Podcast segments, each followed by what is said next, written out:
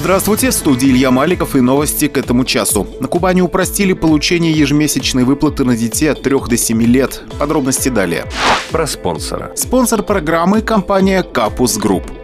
Про главное. На Кубани упростили условия получения ежемесячной выплаты на детей от 3 до 7 лет. Прежде всего, внесли поправки в так называемые критерии нуждаемости. Большую роль в них играет имущество, которое принадлежит семье. Например, ранее наличие еще одной квартиры или машины считалось основанием для отказа в пособии. Теперь дополнительное жилье, автомобиль или мотоцикл не будут учитывать, если они находятся в розыске или под арестом, либо если имущество приобретено с помощью целевых субсидий. Послабление предусмотрели и для беременных женщин так, чтобы семья получила право на пособие, хотя бы один из ее совершеннолетних членов должен иметь официальный доход. Это могут быть зарплата, стипендия, авторские гонорары, пенсия или прибыль от бизнеса. Когда подтвержденного дохода нет ни у кого, будет учитываться беременность жены. 6 месяцев должны выпасть на период расчета среднедушевого дохода семьи. Изменения вступят в силу с 1 апреля. Размер этой ежемесячной выплаты может составить от половины до полной величины прожиточного минимума для детей. В 2022 году это 11,5 тысяч рублей.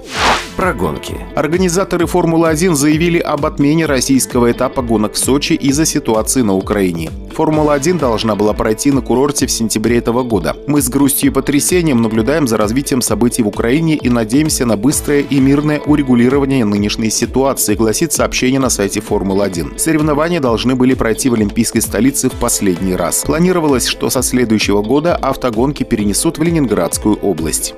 Про Сочи. Утром 25 февраля в пресс-службе администрации Сочи сообщили, что аэропорт курорта вошел в расписание. Итак, улететь с курорта по маршруту сегодня не смогут пассажиры, следующие в Краснодар, Анапу, Воронеж, Курск, Минеральные воды и Ростов-на-Дону. Помимо этого в Сочи не прибудут рейсы из Краснодара, Анапы, Волгограда, Белгорода, Курска, Ростова-на-Дону, Саранска, Архангельска, Минеральных вод, Воронежа, Нижнекамска, Москвы, Астрахани и Махачкалы. Однако авиакомпании оперативно принимают меры, чтобы пассажиры отмененных рейсов добрались до пунктов назначения. Для регуляции потоков граждан в аэропорту Сочи работают волонтеры. Добровольцы помогают путешественникам сориентироваться, отыскать стойки регистрации и выхода на посадку. Кроме того, для стабилизации ситуации с воздушным пространством на юге России в Сочи организует временный авиахаб. К нему подключат близлежащие аэропорты.